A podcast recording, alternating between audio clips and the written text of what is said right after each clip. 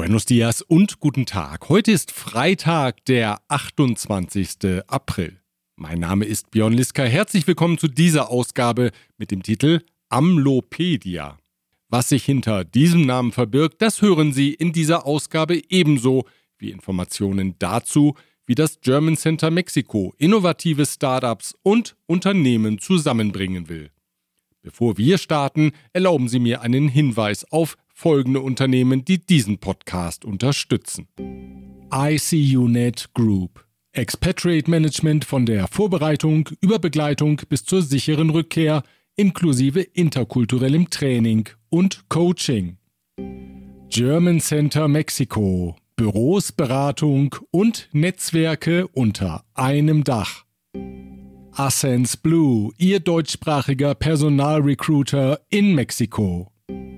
Global Mobility Partners, Ihr Spezialist für Umzüge von und nach Deutschland. Das beherrschende Thema in der vergangenen Woche war der Gesundheitszustand von Präsident Andrés Manuel López Obrador. Der teilte am vergangenen Wochenende aus Yucatan mit, er sei zum dritten Mal an Covid erkrankt und müsse sich folglich für ein paar Tage in Isolation begeben. Die tägliche Mañanera-Konferenz übernahm Innenminister Adán Augusto López Hernández. Vom Präsidenten war bis zum späten Mittwochnachmittag nichts zu sehen und zu hören. Und schon lief die Gerüchteküche warm. Schließlich ist bekannt, dass der Präsident eine Vorgeschichte hat mit einem schweren Herzinfarkt vor mehreren Jahren und Gesundheitsproblemen auch während seiner Amtszeit, die zunächst verheimlicht worden waren und erst durch den Hackerangriff auf Militärdaten öffentlich bekannt wurden. Die Gerüchte sorgten dafür, dass López Obradors Ehefrau Beatriz Gutierrez Müller sich zu Wort meldete mit der Botschaft, dem Präsidenten gehe es gut. Les quiero decir que la única y, y, y auténtica verdad es que nuestro presidente está muy bien. Damit endeten die Gerüchte aber nicht und so veröffentlichte der Präsident am Mittwochnachmittag ein Video, in dem er im Hof des Nationalpalastes zu sehen ist und über den Verlauf seiner Covid-Erkrankung berichtet. Im Video widerspricht er den vorigen Verlautbarungen aus seiner Regierung, wonach es sich um einen ganz normalen, komplikationslosen Verlauf handele. López Obrador berichtete, dass er bei einem Gespräch mit Militäringenieuren in Merida plötzlich ohnmächtig geworden sei, das Bewusstsein habe er gleichwohl nie verloren, so der Präsident. Tengo COVID, se me complicó, me hizo crisis porque se me bajó de repente la presión, pues como que me quedé dormido, eh, fue una especie de váguido eh, no perdí el conocimiento, eh, sí tuve esa situación de desmayo transitorio. Er werde sich noch einige Tage erholen, so López Obrador weiter. Während der Präsident an der Covid-Infektion laborierte, brach über das Parlament eine ganze Lawine von Reformvorhaben der Regierungspartei Morena herein. Es war die letzte Tagungswoche vor der Sommerpause. Erst im September geht es mit der parlamentarischen Arbeit weiter. Ein Vorschlag sah vor, die Arbeitswoche von aktuell sechs auf fünf Arbeitstage oder von 48 auf künftig 40 Stunden zu verkürzen.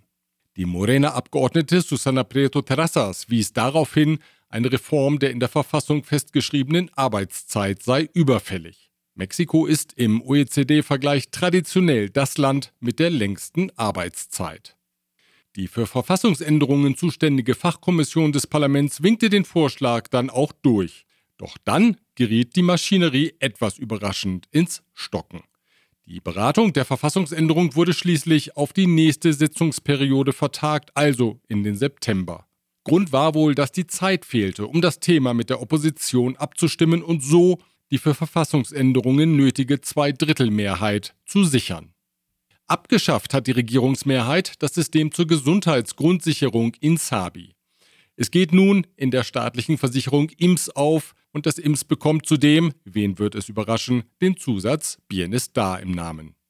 Das Insabi war von der aktuellen Regierung 2020 gegründet worden und sollte als Nachfolger des Seguro Popular einen allgemeinen Zugang zum staatlichen Gesundheitssystem ermöglichen. Präsident López Obrador hatte in diesem Zusammenhang immer wieder davon gesprochen, Mexiko bekomme eine Gesundheitsversorgung, die mit der in Dänemark vergleichbar sei. Doch zumindest das Insabi hat diesen Qualitätssprung nicht realisieren können, es fehlt an vielem, darunter an Millionen von Medikamenten. Das staatliche IMS ist derzeit für die Gesundheitsversorgung von 71 Millionen Anspruchsberechtigten zuständig. Aus dem Insabi kommen 12 Millionen weitere Personen hinzu. Abgeschafft hat die Regierungsmehrheit auch das staatliche Kreditsystem für die Landwirtschaft, Finanziera Rural, das Betrieben Kredite für die Anschaffung von Maschinen und Material zur Verfügung stellte. Das Institut hat faule Kredite in Höhe von 8,5 Milliarden Pesos angehäuft. Das ist nun das Hauptargument für seine Abschaffung. Weiter zittern muss das Transparenzinstitut INAI, das den Zugang zu Regierungsinformationen garantieren soll.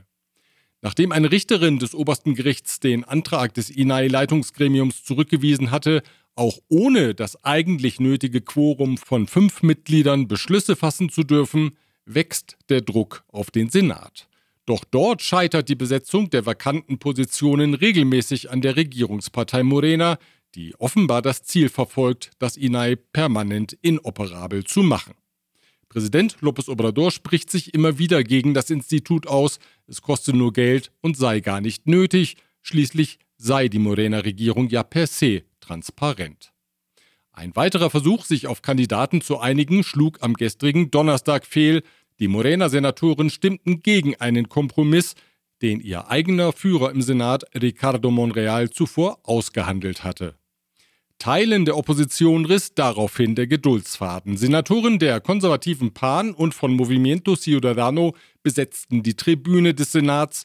Die Blockade wollen sie über das Wochenende bis zum Ende der regulären Sitzungsperiode aufrechterhalten und so die Abstimmung über andere Themen verhindern. Sie wollen die Blockade erst aufheben, wenn die Morena einer Besetzung der INAI-Posten zustimmt. Wir wollen Transparenz, war der Schlachtruf, der gestern immer wieder durch den Senat hallte. Gleich geht es weiter, zunächst aber ein Hinweis auf die folgenden Unternehmen. Rödel und Partner, Ihre maßgeschneiderte Wirtschaftskanzlei. Protektion Dynamica, Ihr deutschsprachiger Versicherungsmakler mit internationaler Erfahrung, seit 67 Jahren vertrauensvoll an der Seite von Privat- und Firmenkunden. Von Wobesser Isiera, Ihre Anwaltskanzlei mit einem spezialisierten German Desk. Die Journalistin Carmen Aristegui hat in einem Interview mit El País die Arbeits- und Sicherheitslage für kritische Journalisten im Land als bedroht bezeichnet. Es gebe einen regelrechten Krieg gegen den kritischen Journalismus, sagte sie. Aristegi, die Vorsitzende der Jury des Deutschen Journalismuspreises in Mexiko ist, beklagte in dem Interview, Präsident López Obrador greife kritische Journalisten immer wieder an. Entweder man sei in völligem Einklang mit der Regierung und applaudiere ihr unablässig, oder man werde als Gegner eingestuft, dazwischen gebe es nichts. Warum auch immer so kritisch? Vielleicht sollte Carmen Aristege sich ein Beispiel an diesem Journalisten nehmen, der übermittelte dem Präsidenten am Dienstag in der Mañanera-Konferenz zunächst ehrerbietig seine Genesungswünsche, bevor er López Obrador in eine Reihe mit Mahatma Gandhi und Nelson Mandela stellte und anregte, den Präsidenten für den Friedensnobelpreis vorzuschlagen, por lo importante de su política de la cuarta transformación de nuestro presidente, de mantener la paz en el país a toda costa, como en su momento lo fueron los gobiernos de Mahatma Gandhi y también de Nelson Mandela, proponemos formar un comité nacional para proponer a nuestro presidente Andrés Manuel López Obrador al Premio Nobel de la Paz.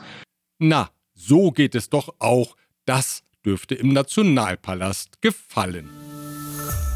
Wir wechseln das Thema. Wie bekommt man Startups, die innovative Ideen für Unternehmen entwickeln und Unternehmen, die innovativer werden wollen und müssen, zusammen? Dafür hat das German Center Mexico eine Idee und darüber spreche ich jetzt mit Nick Junge.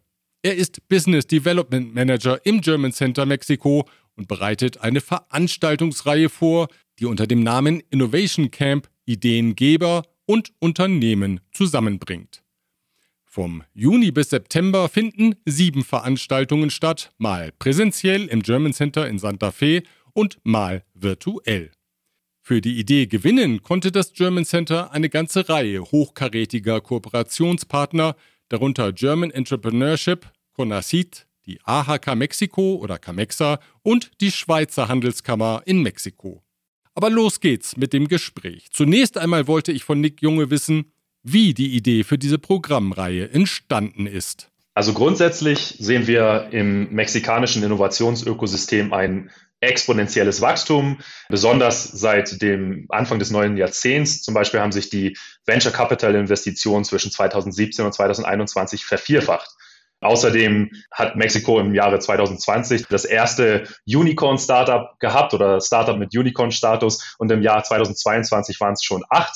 Also wir sehen ein äh, exponentielles Wachstum hier, was natürlich auch an der jungen und digitalen Bevölkerung liegt in Mexiko. Außerdem haben wir im letzten Jahr gemeinsam mit German Entrepreneurship eine Veranstaltung organisiert, die Innovationsökosysteme aus Mexiko und Deutschland zu verbinden. Da hatten wir über 170 Teilnehmer und eine Rückmeldung war, dass eben diese Plattform, die verschiedene Stakeholder im Innovationsökosystem verbindet, momentan fehlt. Aus diesem Grund haben wir uns dann dazu entschieden, diese Plattform ins Leben zu rufen, eben mit diesem Matchmaking-Programm. Was sollten denn Interessenten tun, die dabei sein möchten? Grundsätzlich wollen wir die Möglichkeit bieten, dass Firmen mit einem geringen Aufwand viel Mehrwert generieren können in diesem Programm. Also wir bräuchten nur eine, eine Anleitung der Firmen, was im Moment deren Bereiche sind, in denen sie nach innovativen Lösungen suchen. Dann haben die Firmen in der ersten Veranstaltung, das ist ein Reverse Pitch, die Möglichkeit, in zehn Minuten eben diesen Bereich, in dem sie nach Lösungen suchen, vorzustellen und auch zu erklären, welche Kapazitäten sie äh, dafür aufbringen können, ob das jetzt eine Kollaboration ist mit einem Startup oder eine Investition etc. Und von da an ja, geht es dann hauptsächlich darum, diese, diese Partnerschaft zu ermöglichen und die Startups und die Firmen zusammenzuführen. Und das Engagement ist optional. Also wie tief man da äh, einsteigen will, ist jeder Firma selbst überlassen. Das Wichtige ist, dass die Firmen quasi die thematische Agenda des Programms bestimmen können. Sagt Nick Junge. Er ist Business Development Manager im German Center Mexiko. Ich finde das Projekt sehr spannend, denn es hilft Unternehmen und Startups auf unkomplizierte Weise zusammenzufinden. Eine Broschüre zum Download und einen Link auf eine Webseite mit weiteren Informationen zum Innovation Camp haben wir für Sie auf unserer Homepage eingestellt auf mexikopodcast.info.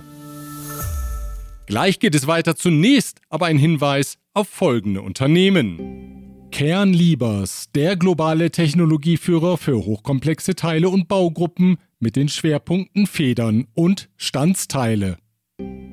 Evonik, ein weltweit führendes Unternehmen der Spezialchemie.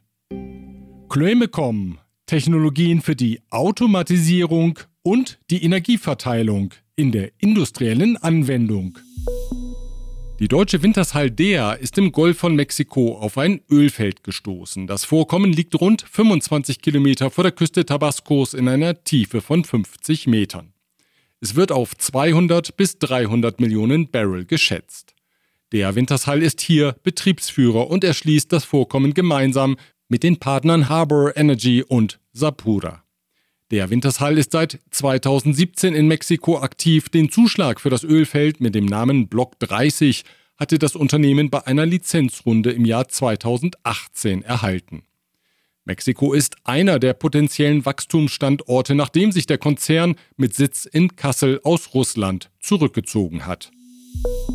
Die Zentralbank erwägt, die Erhöhungen des Leitzinses auszusetzen. Nach Angaben der Chefin der Banco de Mexico, Victoria Rodríguez Ceja, hat man mit den zurückliegenden Erhöhungen das Ziel erreicht, die Inflation zu bremsen.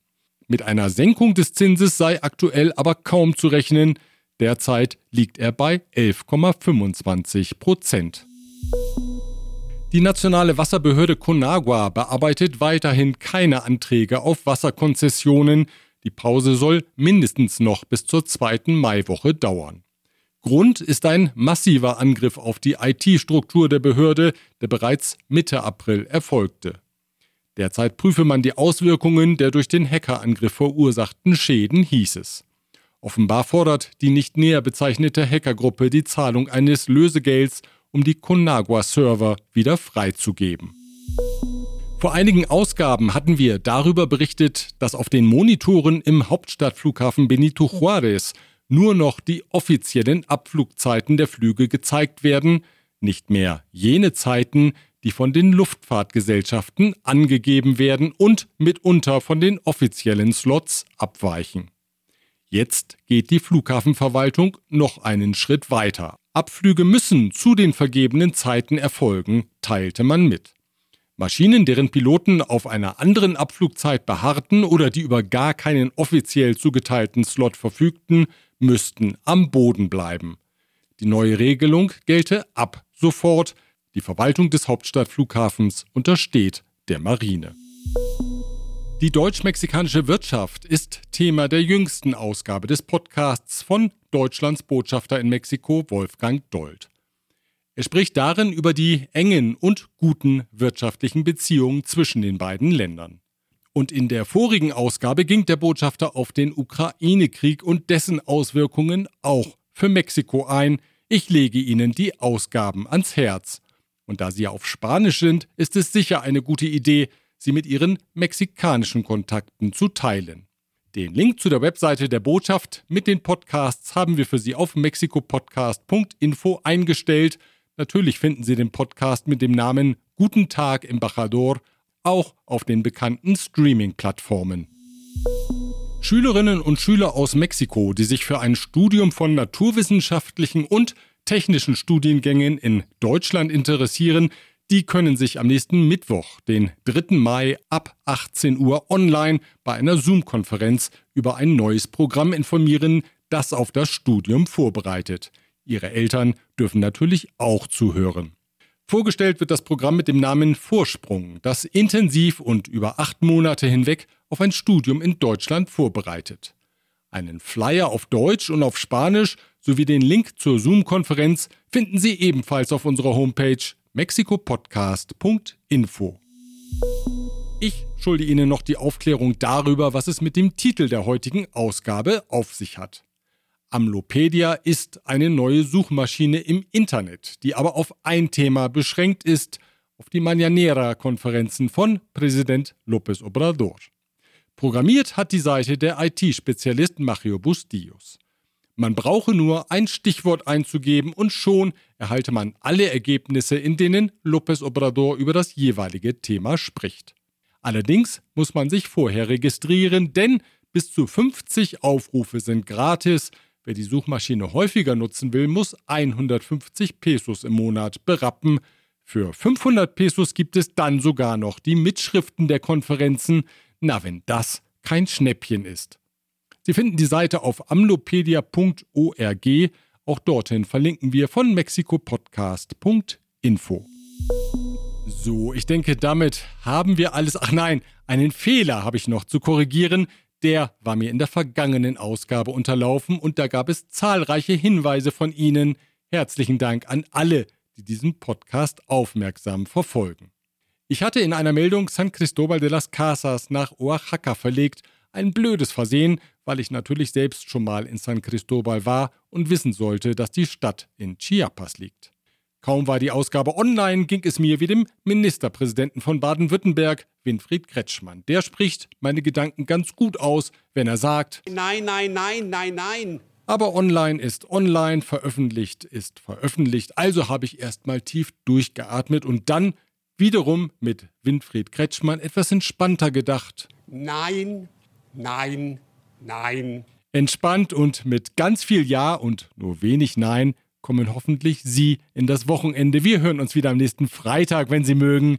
Bis dahin.